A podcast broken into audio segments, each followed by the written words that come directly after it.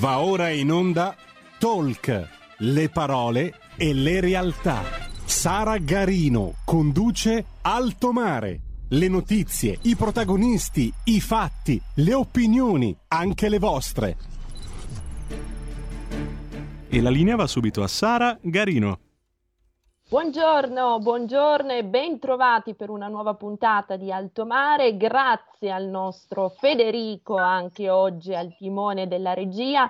Vi ricordo subito, come d'abitudine, che potete seguirci sulla web tv www.radiolibertà.net. Lì troverete anche tutte le informazioni utili per sottoscrivere un abbonamento e sostenere la vostra, nostra radio, di cui mi raccomando ricordate sempre che noi, voi, voi anche da casa siete le voci.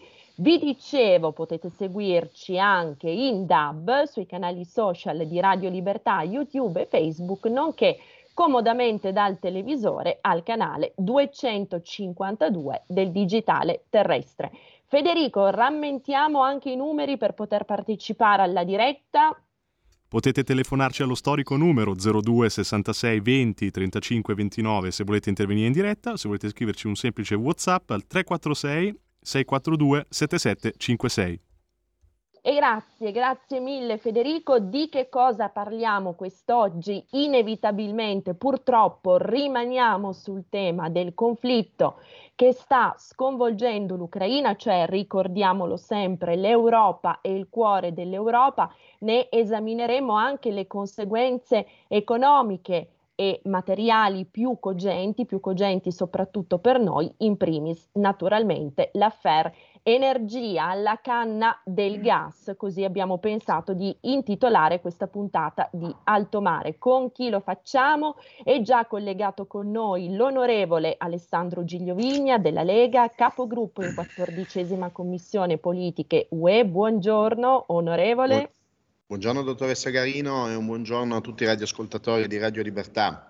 Grazie, grazie mille per essere tornato da noi e saluto anche Claudio Berzola, responsabile di cyber security per AIS, Associazione Italiana Sicurezza Sussidiaria, che in queste settimane ci sta guidando alla scoperta e all'approfondimento di questa guerra parallela che si combatte accanto alle armi tradizionali, ma con le armi altrettanto potenti, pericolose e pervasive, nonché ovviamente più subdole della uh, cyber security, ma anche della guerra cognitiva. Grazie Claudio e ben trovato. Grazie Sara a te radioascoltatori e grazie anche all'onorevole Vigna.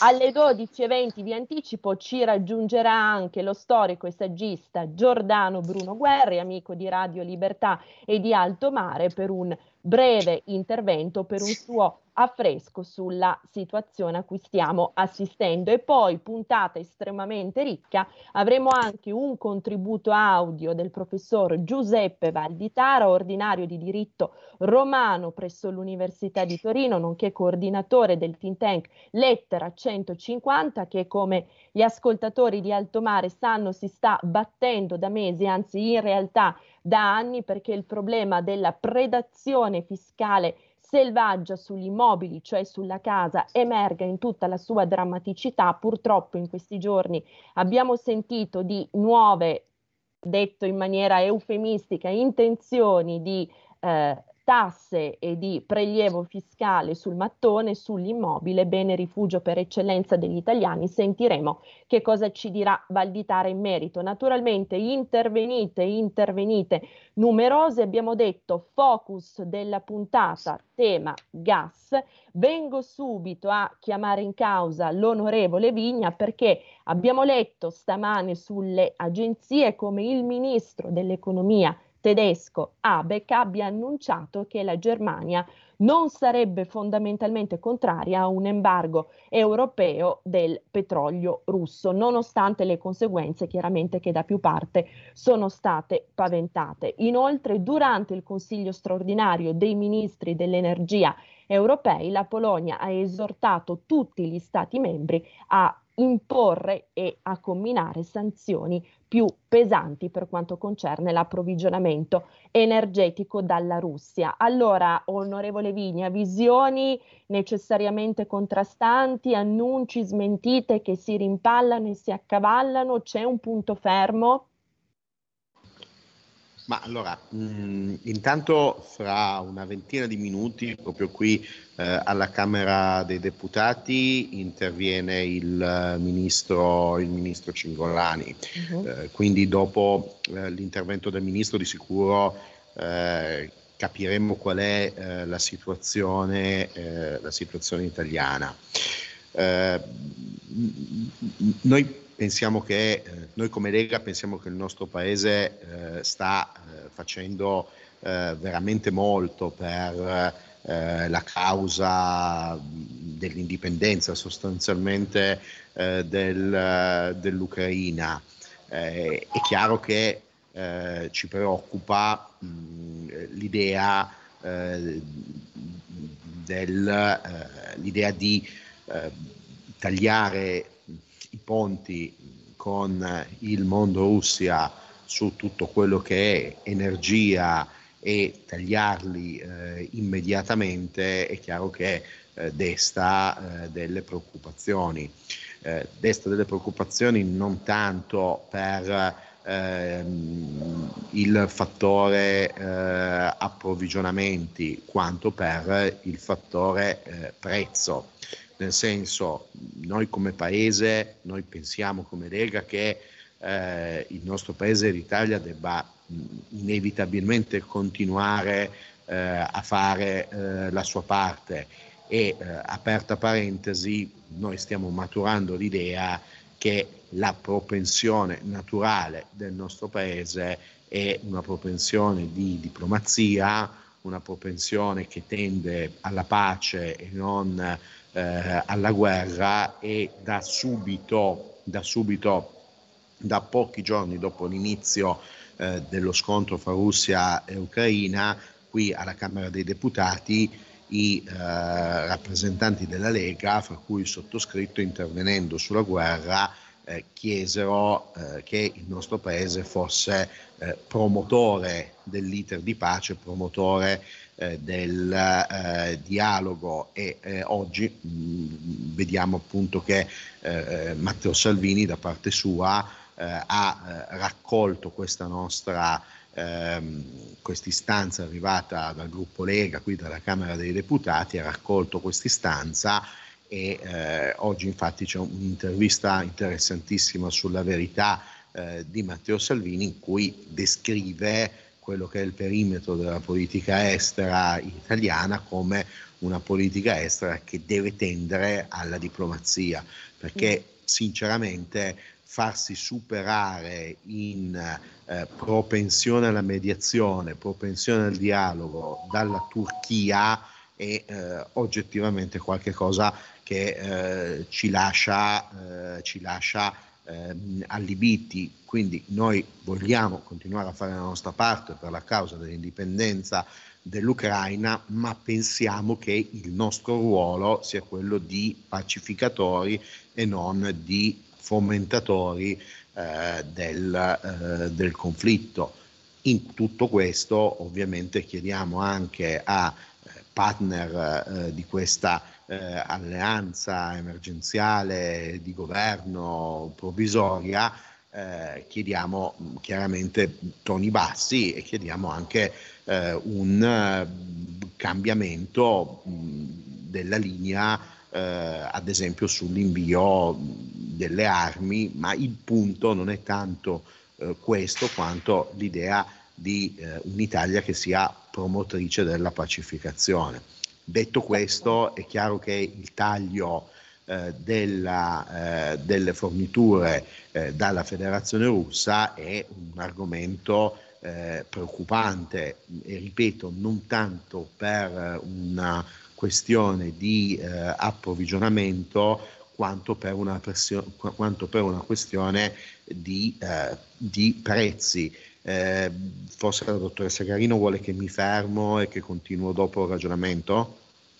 Allora, guardi, onorevole Vigna, ci ha detto delle cose estremamente interessanti, grazie per aver puntualizzato anche il ruolo centrale, cruciale che deve avere l'Italia, ma che in generale deve avere l'Occidente per non farci giustamente bugerare al tavolo dei negoziati da realtà che insomma proprio così democratiche per usare un eufemismo non sono. Ecco, rispetto al tema degli approvvigionamenti e conseguentemente anche dei prezzi, no? Lei parlava di cambiamento a 360 gradi, certo, anche rispetto a questo tema specifico, per cambiare davvero bisognerebbe che nell'ottica di emanciparsi anche dalla dipendenza dalla Russia di dare davvero la svolta alla nostra economia, al nostro modo più in generale di produrre, bisognerebbe effettivamente che qualcuno, qualcuno che siede come voi al tavolo del governo, ma che naturalmente non siete voi, qualcuno che è incline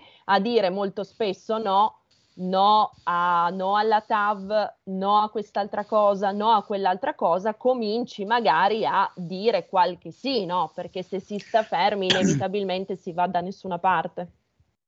Sì, certo, quindi eh, ovviamente, eh, ovviamente, ci rivolgiamo eh, all'interno del paese ed è chiaro che eh, abbiamo bisogno eh, di eh, fare, abbiamo bisogno di fare quello che non abbiamo fatto negli ultimi 10, 20, forse 25 anni, ovvero abbiamo bisogno di una politica energetica che crei una sostanziale indipendenza, una sostanziale autonomia del nostro paese dal punto di vista energetico, come ad esempio ha la Francia. Quindi è evidente che dobbiamo puntare eh, sulle rinnovabili e su questo siamo tutti d'accordo, però purtroppo, e guardate, dico veramente purtroppo eh, anche eh, dopo aver eh, visto sul mio territorio gli effetti di questa mh, siccità praticamente di questa siccità di questa mancanza di pioggia da più di mh, 140,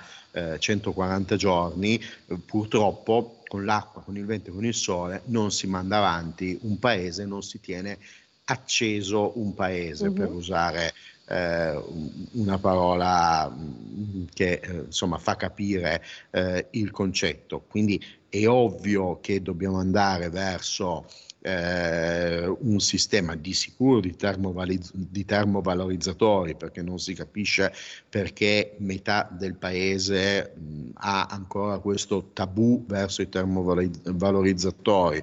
Con i rifiuti si può fare energia e eh, si può anche, eh, si può anche insomma, far guadagnare eh, qualche cosa a eh, chi brucia questi eh, rifiuti, cioè sostanzialmente allo Stato, si può certo. anche eh, incassare da questi rifiuti. E poi ovviamente un'apertura verso il nucleare. E questo è un messaggio che mandiamo all'interno del paese però Onorevole, la interrompo ecco, sì. soltanto un attimo approfittando sì. di questo respiro perché mi dicono dalla regia che abbiamo in collegamento Giordano Bruno Guerri a cui do subitissimo il benvenuto. Giordano, buongiorno, buongiorno, buongiorno a tutti. Che bello Io sentirti. ho perso il, quello che si è detto prima, però eh. eccomi. Grazie, grazie Giordano, è sempre un piacere sentirti naturalmente nell'introdurti, anche se tu non hai bisogno di introduzioni, ricordo anche Eretico o Santo, il tuo ultimo libro edito dalla nave di Teseo. Federico, per favore proiettiamo la copertina, invito naturalmente tutto il pubblico a correre in libreria per premunirsi del testo e leggerlo. Vuoi dirci due parole, Giordano, su questo? Beh, è un libro su uno straordinario personaggio che si è voluto a tutti i costi dimenticare perché è stato scomunicato dalla Chiesa, era un sacerdote, però poi il Concilio Vaticano II Ernesto e oggi Papa Francesco realizzano tutte le sue idee e quindi appunto va riconsiderato questo personaggio che oltretutto perse la cattedra perché fu uno dei dodici professori universitari che rifiutarono di prestare giuramento al fascismo e l'unico che non è stato eh, rivalutato, quindi è un torto eh, immenso che facciamo a una grande figura. Assolutamente, quindi grazie Giordano per aver con questa fatica letteraria contribuito a farci conoscere un personaggio, Ernesto Buonaiuti, purtroppo come dicevi tu, negletto e di cui poco si parla. Allora Giordano, nella prima parte della puntata L'onorevole Alessandro Gigliovini ha posto in luce un tema assolutamente importante, cruciale, cardine, quello del fatto che sia, diciamo, un ossimoro il fatto di veder portare avanti tentativi di negoziazione da personaggi e da realtà territoriali ma anche storiche e valoriali, vedasi per esempio la Turchia che insomma in termini di portati e di valori democratici non sono esattamente il non plus ultra. Come, come possiamo e come dobbiamo fare Giordano affinché memore anche della storia plurisecolare che l'Occidente ha alle spalle si riesca anche in questa contingenza, in questa congiuntura storica a essere, come dire, protagonisti, a influire e a, si auspica, risolvere questo dramma che va ormai avanti da troppo, troppo, troppo tempo? Beh, è evidente che l'Italia da sola non può fare niente se non schierarsi decisamente da una parte o dall'altra. La parte mm. giusta è quella dell'Ucraina. Io sono assolutamente a favore della pace, è una premessa necessaria perché se no si viene immediatamente accusati di qualcosa. Quindi operare per la pace, ma nel frattempo occorre armare l'Ucraina perché uh-huh. non possiamo cedere a un simile ricatto, a un simile attacco. Eh, proprio tu citavi la storia, la storia ci insegna che questi personaggi come Putin eh, di fronte a prove di debolezza non smettono la loro azione, anzi la moltiplicano. Mm. Non faccio il solito scontato esempio di Hitler perché è logoro e deviante. Tutti i dittatori agiscono così dopo un tempo infinito al potere, da Giulio Cesare a Napoleone a Gheddafi e a chi altro ti viene in mente. Per cui mm. credo che sia dovere dell'Occidente dimostrare a Putin che non saranno possibili altre azioni di questo tipo. Certo, grazie Giordano per aver ricordato questa cosa. Come sai abbiamo con noi oggi anche Claudio Verzola che è responsabile di cyber security per ICE, ma che ha ovviamente un passato anche da militare, quindi in queste, in queste, settimane, come sai, ci sta accompagnando anche a scoprire questa guerra parallela, parallela a quella delle armi, che è anche e soprattutto una guerra cognitiva di posizionamento psicologico, no? di indagine. Una guerra di decisiva, direi, è esatto. la nuova arma vera. Esatto, assolutamente, ce lo diceva anche Sun Tzu, un bel po' di, di, tempo fa del resto. Ecco, su questo doppio binario però Giordano, dato che hai in davvero consecutio temporum con quanto ci diceva l'onorevole Vigna prima sull'importanza chiaramente che sembra pleonastica di prodigarsi e di battersi con ogni mezzo, con ogni mezzo per la pace, ti vorrei chiedere un pensiero no, su quel famoso si vis pacem parabellum di cui parlavano i latini, vuoi che ci sia la pace, bene, preparati per la guerra. In questo prepararsi per la guerra, e qua mi voglio unire a quello che ci dirà poi nel secondo blocco anche Claudio Verzola, ci sta anche, deve anche necessariamente esserci una cura, di nuovo nel senso latino del termine, no? quindi una preoccupazione anche per tutto quello che è il settore della, della difesa nazionale, ovviamente, dato che negli ultimi anni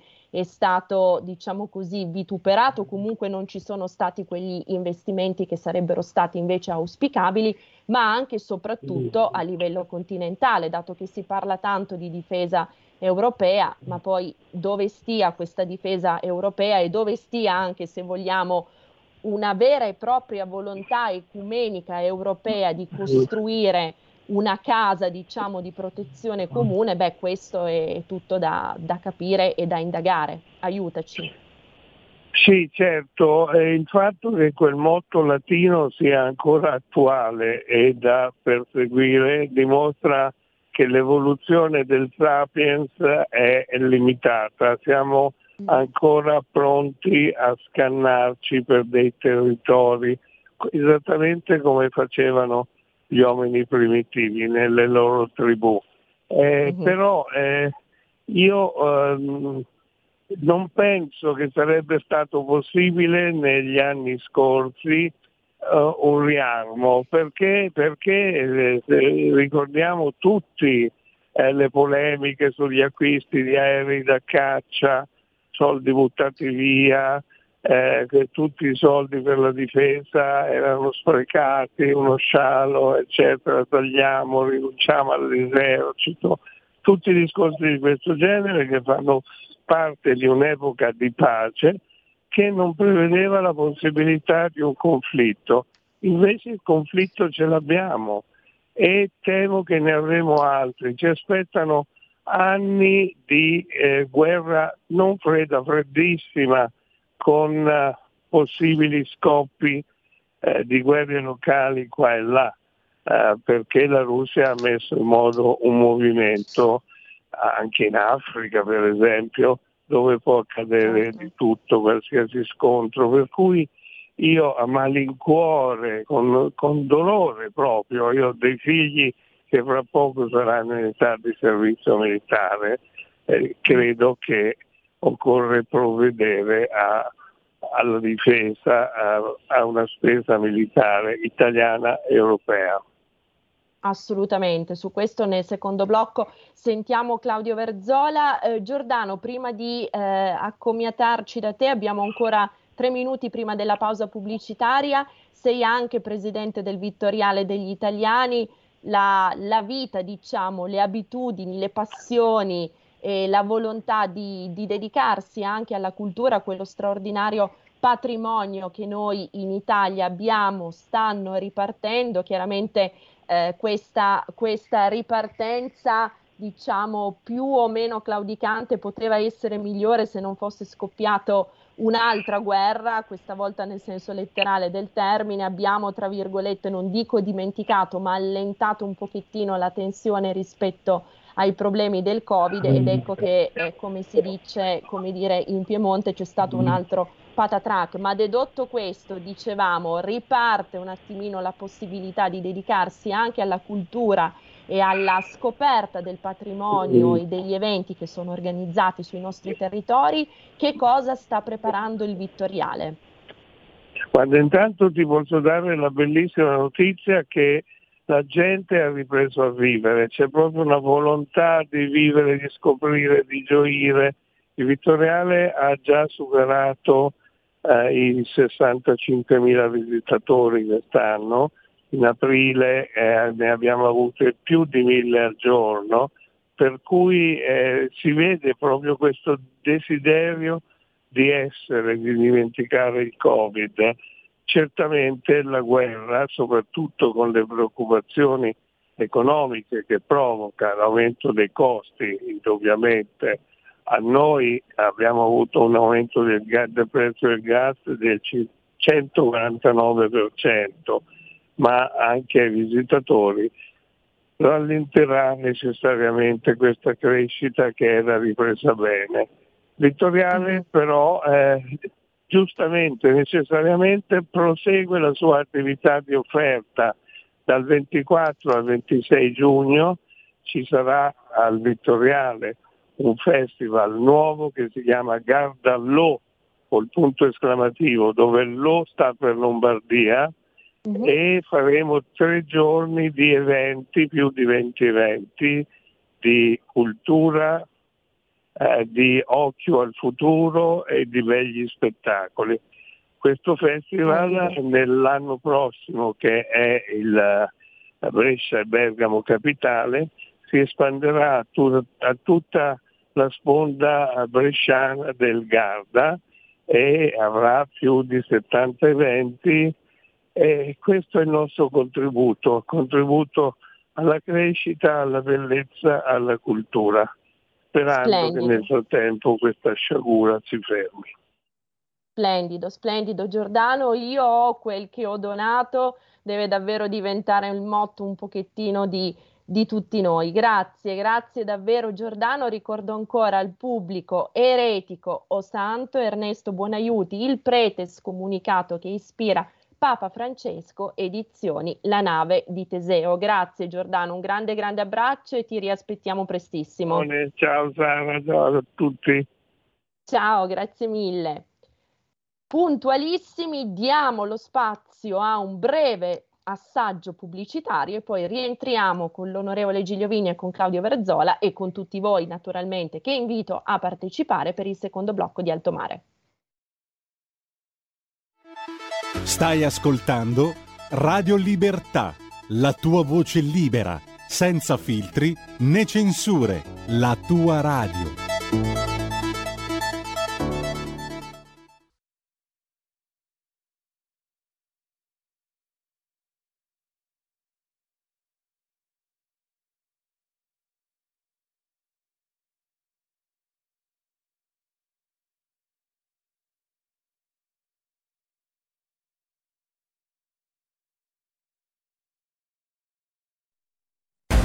Radio è sempre di più ovunque.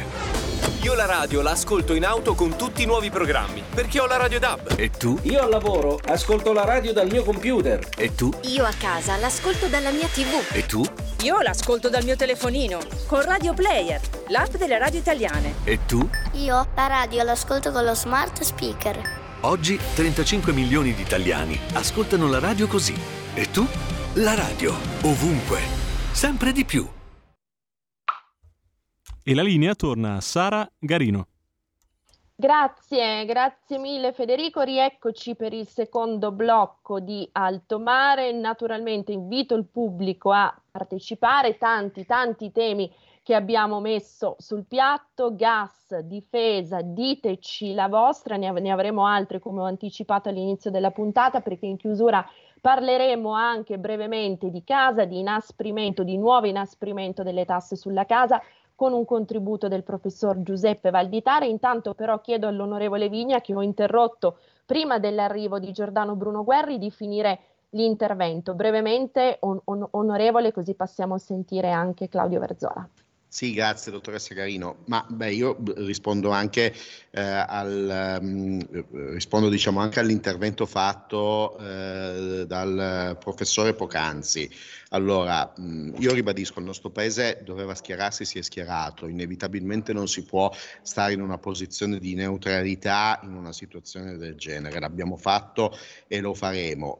Quello che ci stiamo chiedendo oggi in Lega è se chi manda le armi può anche essere promotore di pace. E il nostro paese nella storia e a nostro parere anche in questo momento deve forse prendere in mano la situazione perché la nostra propensione è questa e quindi prenderci un ruolo centrale nella via verso la pace ed evidentemente questo non può essere contemporaneo all'inviare le armi a eh, una parte eh, in causa. Per quel che riguarda l'energia, abbiamo detto che bisognava differenziare, bisognava differenziare le fonti, di sicuro bisogna aprirsi anche all'idea di nucleare civile di ultima generazione, di termovalorizzatori, ma bisognava anche differenziare i fornitori, bisognava farlo e ora bisogna correre per recuperare il tempo perduto.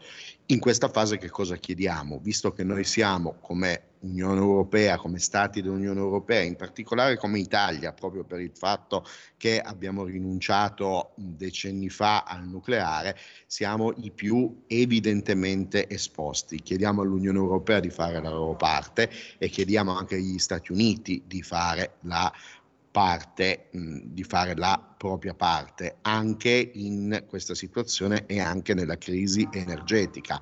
Ora noi potremo anche rinunciare totalmente al gas russo, evidentemente a quel punto il gas dovremmo prenderlo da qualche altra parte dove prendiamo il gas, potremmo prenderlo dagli Stati Uniti, potrebbe arrivare come sta facendo via nave eh, in Italia e eh, nell'Unione Europea, ma è evidente che c'è la necessità di pagarlo allo stesso prezzo che eh, con, allo stesso prezzo, a un prezzo congruo e eh, di parificare il prezzo del gas che arriva dagli Stati Uniti con eh, il gas che fino a questo momento abbiamo acquistato eh, dalla eh, Federazione russa. Quindi noi la nostra parte la stiamo facendo. È evidente che l'Unione Europea e gli Stati Uniti devono fare la loro parte anche per aiutarci in questa crisi energetica. Tema dell'esercito certo. comune, giusto aumentare le spese per la difesa,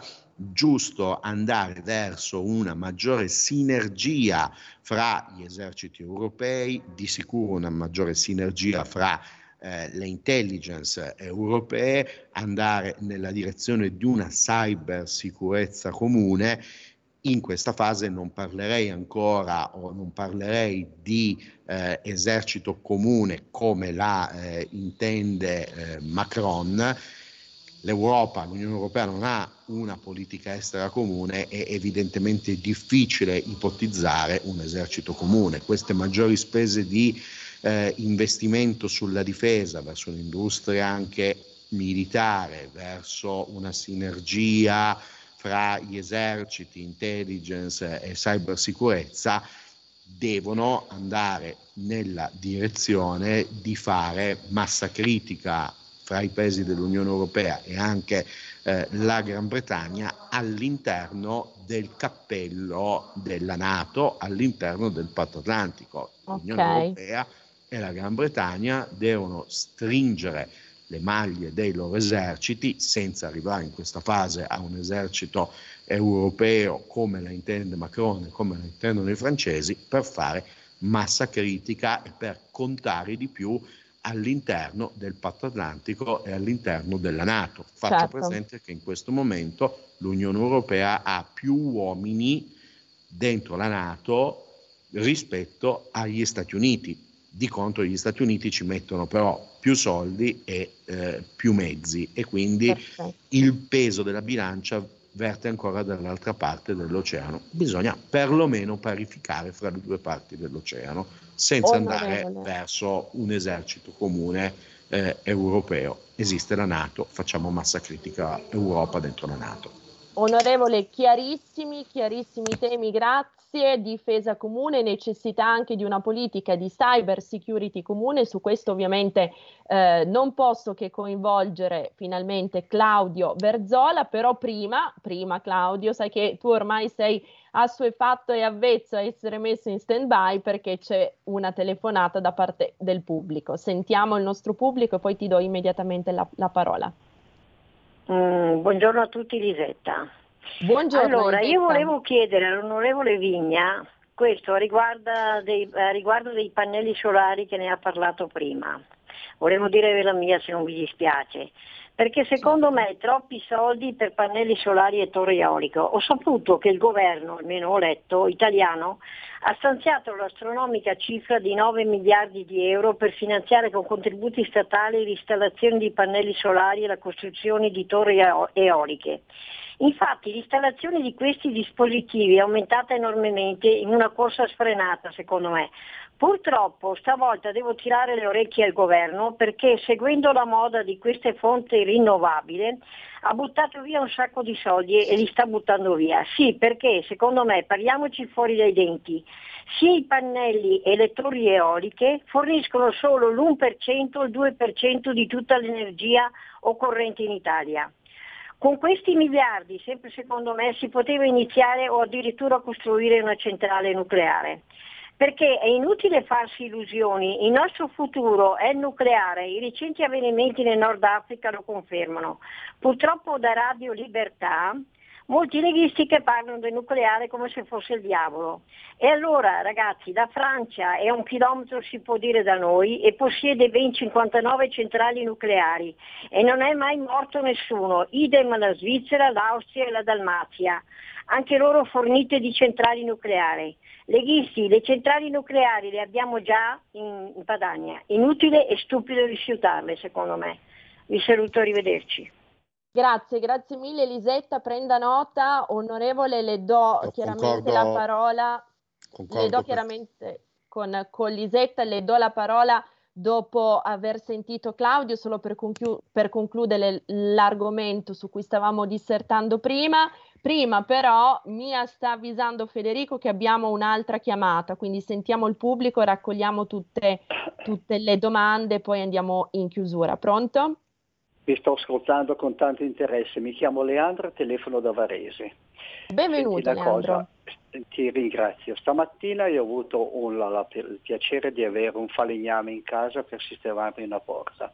Siamo andati sull'argomento che avevo sentito che c'è il problema del metallo.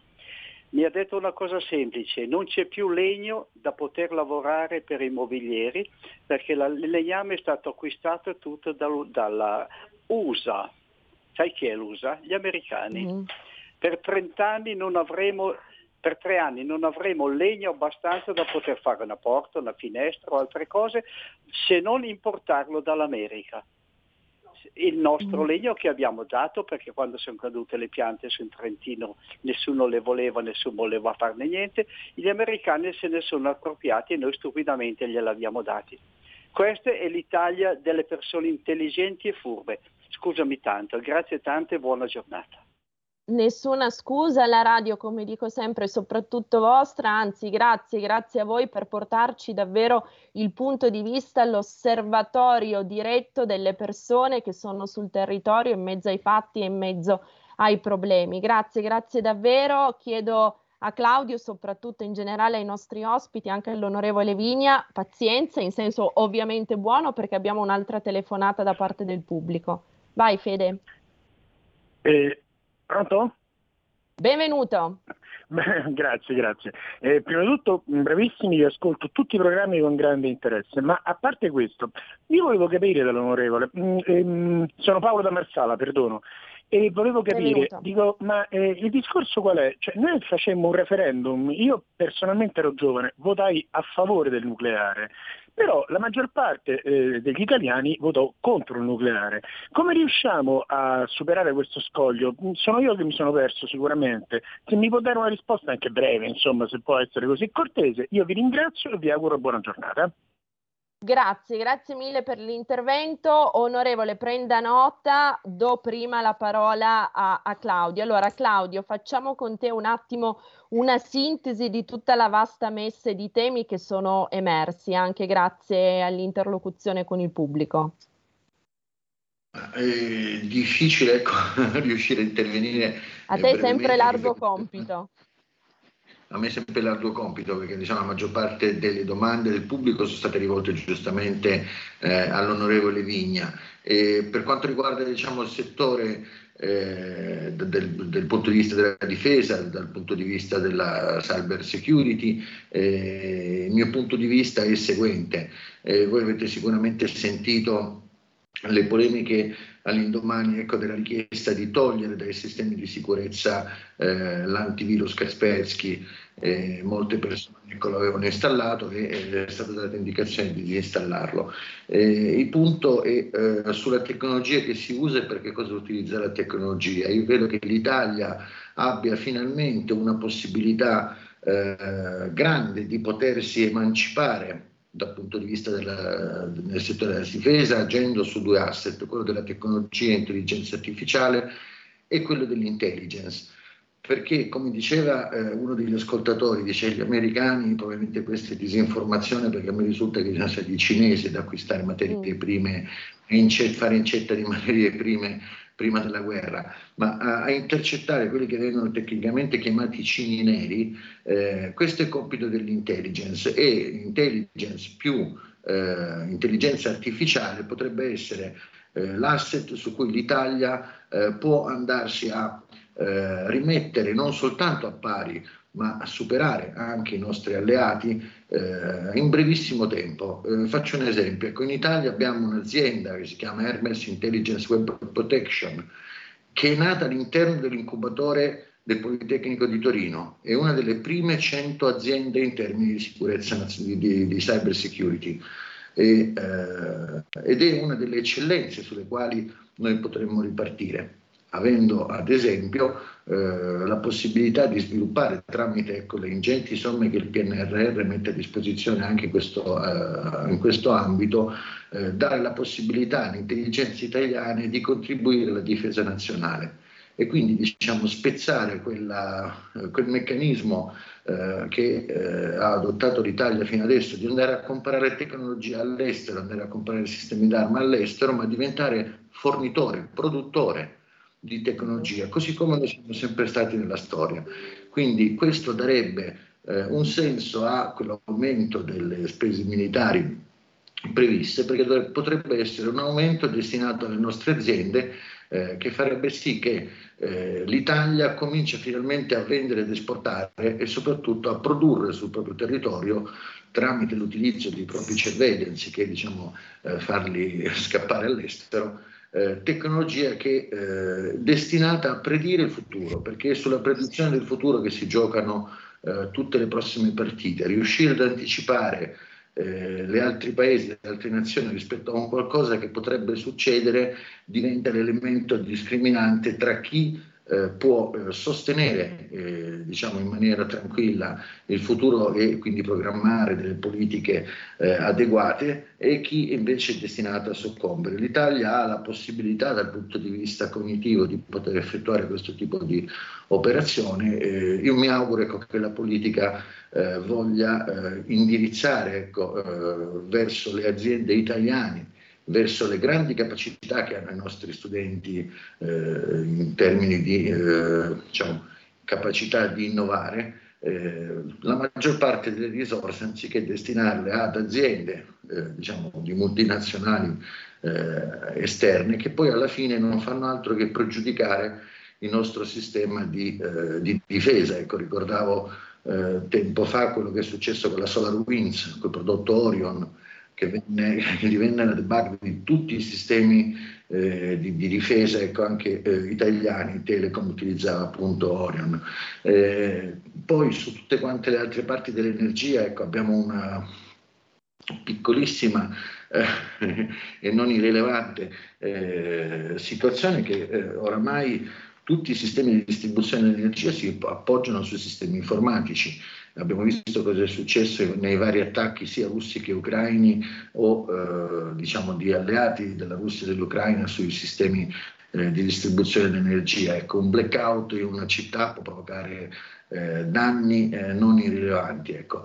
Eh, riuscire a proteggere tutto quanto il territorio nazionale con le nostre risorse sarebbe eh, è sicuramente un, un traguardo che l'Italia non può eh, tras- trascurare. Ecco, questa è eh, molto, molto, molto velocemente la, una piccola pillola ecco, che eh, lancio anche all'onorevole Vigna come diciamo, contributo per quanto può essere ecco, un, un, contributo non necessariamente destinato a eh, implementare ecco, quella che è la politica eh, attuale ecco, di fornitura di armi, poi abbiamo visto le fotografie che compaiono eh, sul web che sono state già sequestrate da, dai russi, quindi diciamo armamenti di artiglieria, eh, proiettili per mortai o proiettili contro carro, che è quello che è stato ritrovato. Eh, credo che noi possiamo fare la differenza anche in termini di pace eh, una posizione ecco, di pace è una posizione fatta da persone che utilizzano, eh, utilizzano la testa e sono eh, perfettamente consapevoli di quelle che sono le, eh, le conseguenze ecco, di un prolungato scontro. Eh, Sun Tzu, eh, l'arte della guerra, diceva di lasciare sempre una via di uscita all'avversario, perché altrimenti l'avversario sarebbe ricorso a eh, diciamo, situazioni disperate. Ecco, questo penso che debba essere un insegnamento che vale per tutti. Grazie, grazie davvero per questa piccola ma immensa pillola sulla quale naturalmente sentiamo l'onorevole Alessandro Gigliovigna, quindi tema della previsione della prevenzione anche del futuro attraverso strategie che siano opportune, efficaci ed efficienti, tema del nucleare sollevato dal nostro pubblico e anche tema dell'immobiliare. Dovremo naturalmente correre, però la voglio sentire anche a proposito di questo spettro di un nuovo inasprimento, che in, realtà non è poi neanche tanto uno spettro purtroppo, insomma, di questo inasprimento della pressione fiscale sulla casa. Sentiamo un breve, com- un breve contributo del professor Valditare, poi andiamo in chiusura con l'onorevole Vigna. Prego Federico.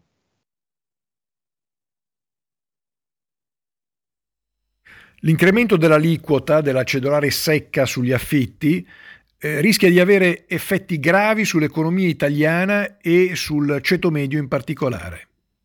L'imposizione fiscale sulla casa è già oggi in Italia superiore alla media dei paesi OXE, ben il 6,1% contro una media OXE del 5,5%.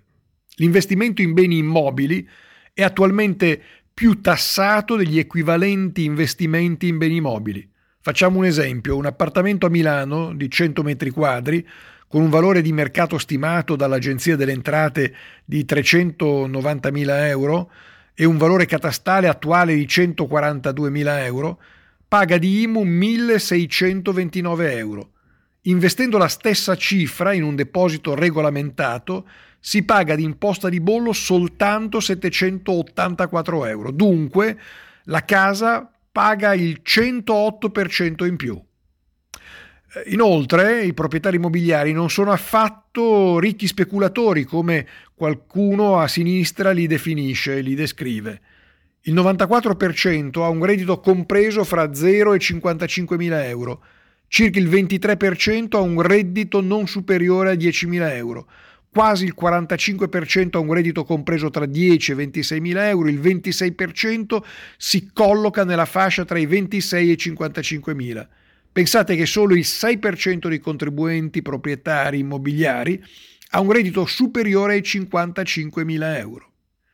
Gli investimenti sugli immobili sono sempre più rischiosi. Abbiamo visto un'aumentata morosità, eh, soprattutto poi nel periodo del Covid e nella crisi successiva, eh, il blocco degli sfratti, le oscillazioni di mercato, la ridotta competitività rispetto agli investimenti immobiliari.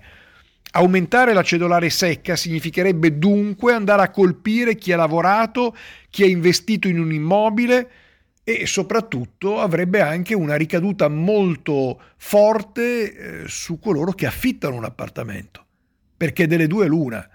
Se si rende non conveniente eh, affittare un appartamento, è evidente che non ci saranno più investimenti negli immobili con tutto il crollo eh, di eh, una economia, di un artigianato che ruota attorno all'immobiliare. Oppure il proprietario sarà costretto ad aumentare significativamente gli affitti e a questo punto ecco che eh, ci sarà una conseguenza molto negativa anche per coloro che non hanno la casa e che sono in cerca di una casa da affittare. E dunque questa è una eh, proposta, quella portata avanti eh, dal Premier Mario Draghi e sostenuta dalle forze di centrosinistra, una proposta che rischia di essere devastante per gli italiani e per l'economia nazionale. Benissimo, grazie, grazie Federico e grazie naturalmente al contributo che ci ha inviato il professor Giuseppe Valditara. Onorevole Vigni, abbiamo tre minuti di qui alla conclusione, tutti suoi. Le chiederei ovviamente di dare prima la precedenza alla risposta alle istanze che sono state presentate dal pubblico. Sì, perfetto. Allora, il terzo ascoltatore sostanzialmente risponde, eh, anzi la risposta al terzo eh, ascoltatore è eh, ovviamente cambiare la legge. C'è stato un referendum, quindi c'è eh, una legge che dice che in Italia non si può eh, usare l'energia eh, nucleare eh, cambiare la legge e aprirsi al nucleare. Quando diciamo aprirsi al nucleare vuol dire proprio aprire il dibattito a una legge che consenta il nucleare di ultima generazione a uso civile. La risposta alla domanda della prima ascoltatrice in realtà è eh, la domanda del terzo eh, ascoltatore. Non lo stiamo usando, non si usa perché, eh, perché manca eh, la, eh, la, legge per poter usare il nucleare. Concordo perfettamente con quanto detto dalla prima ascoltatrice, io vivo in provincia di Torino, in particolare nel Canavese, sono nella cosiddetta fascia eh, arancione in caso di disastro nucleare della centrale francese di eh, Superfenis e dormo tendenzialmente delle notti eh, abbastanza tranquille. Al secondo ascoltatore eh, concordo che eh, la carenza di materie prime è una ulteriore crisi che si è aggiunta alla crisi del Covid, alla guerra in Ucraina, alla eh, crisi eh, energetica. Ora non vorrei dissentire eh, dalla fonte diciamo, del uh, falegname del, del, del secondo uh, ascoltatore, di sicuro gli Stati Uniti uh, da paese oculato ha fatto più scorta di noi di eh, materie prime, ma in realtà è eh, la Repubblica Popolare Cinese che, eh, si è, eh, che ha, assorbito, che si è comprata eh, la maggior parte delle materie prime per, ehm, diciamo per un boom economico che eh, vi è stato in Cina subito, ehm,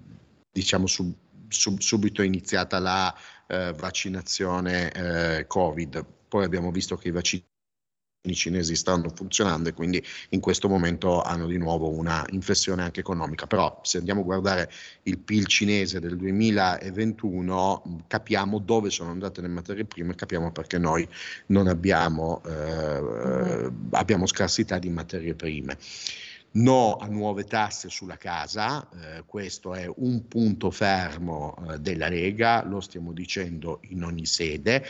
Eh, la casa è il bene rifugio di eccellenza del nostro paese, la casa di proprietà è nel DNA del nostro paese e su questo punto promettiamo barricate in Parlamento, in tutte le istituzioni e anche eh, assolutamente eh, in piazza. Questa è una promessa che mi sento di fare come Lega, barricate, barricate, barricate a qualsiasi nuova tassa sulla casa. Giù le mani sulla casa, grazie, grazie infinite, onorevole, da sempre la Lega c'è su questo tema ed è presidio di difesa e di valorizzazione di un bene che, come rammentava anche lei, è il bene rifugio per eccellenza degli italiani, frutto di lavoro, sacrifici, fatiche. Ed è sempre bene ricordarlo, specialmente per chi come noi ha avuto dei nonni che hanno con il loro lavoro e con i loro sacrifici davvero risollevato le sorti dell'Italia dalle ceneri fumanti della guerra. Quindi innanzitutto riconoscenza, gratitudine nei confronti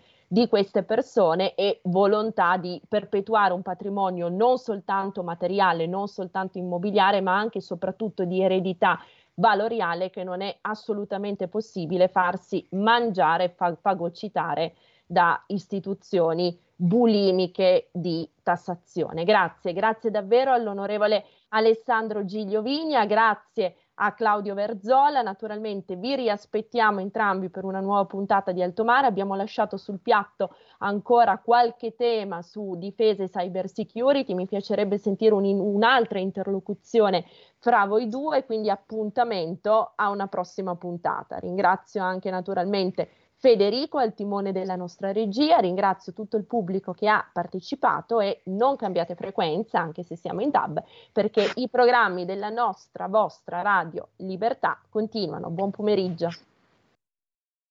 Avete ascoltato Alto Mare.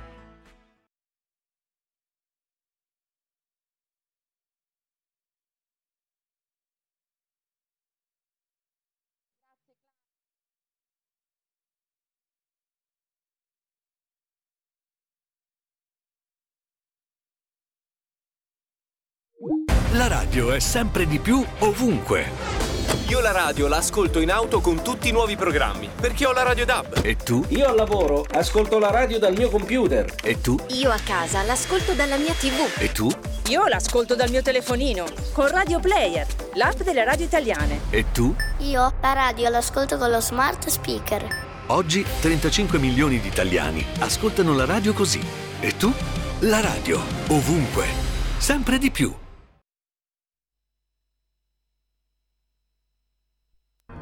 Leonardo Sciascia.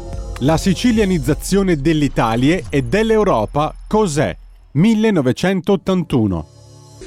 Io lo faccio